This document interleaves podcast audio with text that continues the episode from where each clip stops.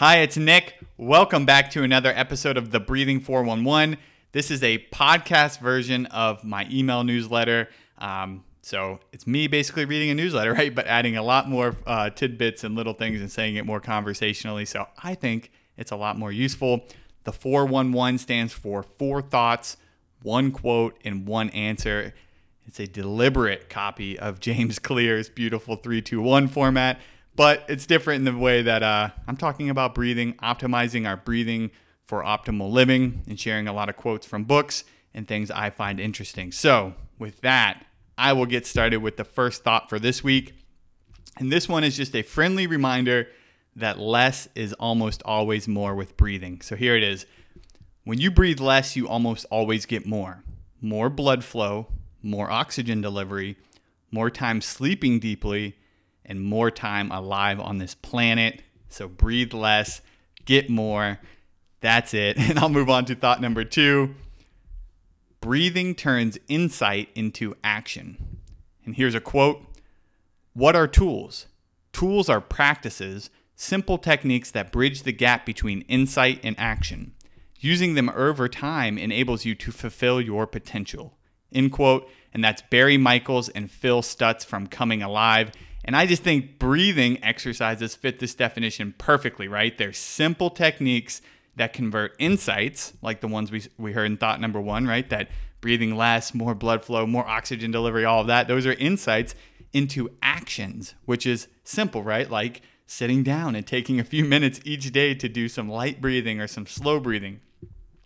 So it's, it's the easiest way to do that, right? And I hope you're discovering, like I am, that using these breathing exercises over time enables us to fulfill our highest potential. So, thank you, Barry Michels and Phil Stutz, for the excellent book, Coming Alive, and this idea of tools, which I think obviously they didn't mention breathing, but I think it applies perfectly to the breath. Speaking of the breath, let's move on to thought number three. The breath is always now. Quote The breath is a constant reminder of what is going on in this very moment. It is not a time to think about the past or what you will be doing later. The breath is always now. End quote. And that's Lodro Rinzler from Walk Like a Buddha. And this is why breathing, in my opinion, is perhaps the best tool we have, right? When we're focused on the breath, there's no time to worry about the past or the future. The breath is always now. And in fact, everything is always now, right? All right, that's another conversation for another day. Let's move on to thought number four ancient wisdom. Breathing exercises bring a long and healthy life. So, in the primordial breath, which is part of the, uh, it's a, so it's a translation of a portion of the Taoist canon. There is an excellent line about breathing exercises and a long life. Here it is quote, At best, it brings immortality, and at the very least, it profits toward a long life. End quote. That sounds good to me. But I do have to share a little PS here. Unfortunately, the word immortality should not be taken literally. I know, bummer. But um, in the preference, in, in the preface, the translator says, "quote Due to the distance in time and culture, many words, as translated, do not necessarily mean what they appear at first glance to mean." And then later on, he says, most texts under immortality understand a long and healthy life. So the word immortality is more referring to just a long and healthy life.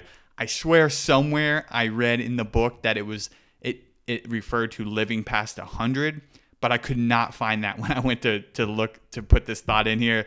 So I have no clue where I, I might have made that up in my head. So I, I did not include that in the newsletter. Just a long and healthy life, but something tells me it was 100 years old and I can't remember why. In any case, a double P, a PPS to this thought. Uh, my favorite quote from this book, which I come back to all the time, is this one quote, use breathing, do not have doubts. End quote. I think it's that simple, folks. All right. Um, that is it for the four thoughts, but there is a bonus thought this week, and it's really just an announcement that I'm going to start offering free one on one sessions between July 11th and September 30th my schedule opened up and I've never really done any like one-on-one type stuff. So I'm just going to start doing it, do it for free and hopefully help some people. Um, this can be about anything, right? If you just want to have a general discussion, you can bring s- super specific questions, and uh, and I can help you answer or do the best I can to help you answer them, right? If it's breathing related, um, or find the right people for you. I can lead you through a gentle, slow breathing practice if you would like that. That's something I've never really done. I'm, I've never been a huge fan of, of coaching, so I'm um, trying to get outside of my comfort zone a little bit. So be happy to do that, or a mix of all of those, whatever you know makes the most sense for you. So you'll have to go back, check out the link either in the email or in the blog post. Um, it'll also be in the show notes if, if you're listening to this on a podcast uh, place. So you can sign up there, and hopefully I'll get to meet some of you. I'm really looking forward to it. I love talking with people and like learning and you know trying to apply this to different situations. The only thing that makes me nervous is leading people through breathing exercises. So hopefully every one of you will ask me to do that, and that will make it even more fun. All right. That's it. I'll quit talking about that and I'll move on to this week's one quote. It's an awesome one. Quote In fact, Every relaxation, calming, or meditation technique relies on breathing, which may be the lowest common denominator in all the approaches to calming the body and mind. End quote. And that's Christophe Andre, and that was from an article in Scientific American. I think it was titled Proper Breathing Brings Better Health, if I remember correctly. Doesn't matter. That, that quote is phenomenal, right? That breathing is the lowest common denominator in all the approaches to calming the body and mind.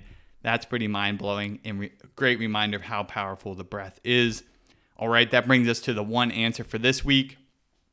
The category is lungs. The answer is normal human lungs weigh about this much, and approximately 40 to 50% of that weight comes from the blood.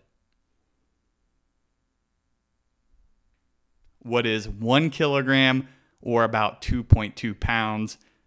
Not a ton of weight, right? But that's still pretty significant uh, given how, you know, our lungs are just this uh, elastic, spongy type material. Anyways, super interesting. Um, yeah, pretty cool stuff. All right. That is it for this week. Remember, breathing less is more. Breathe less, get more. Remember, breathing is that perfect tool to bridge insight into action, right? take this knowledge, learn things, but then apply it and see how it actually makes you feel. Remember that the breath is always now. Walk like a Buddha. Uh, Rinzler tells us the breath is always now. And I think that is why breathing is such an amazing tool. And remember that the ancient secret to living a long and healthy life was breathing exercises. So go practice some this week, and I will see you next time.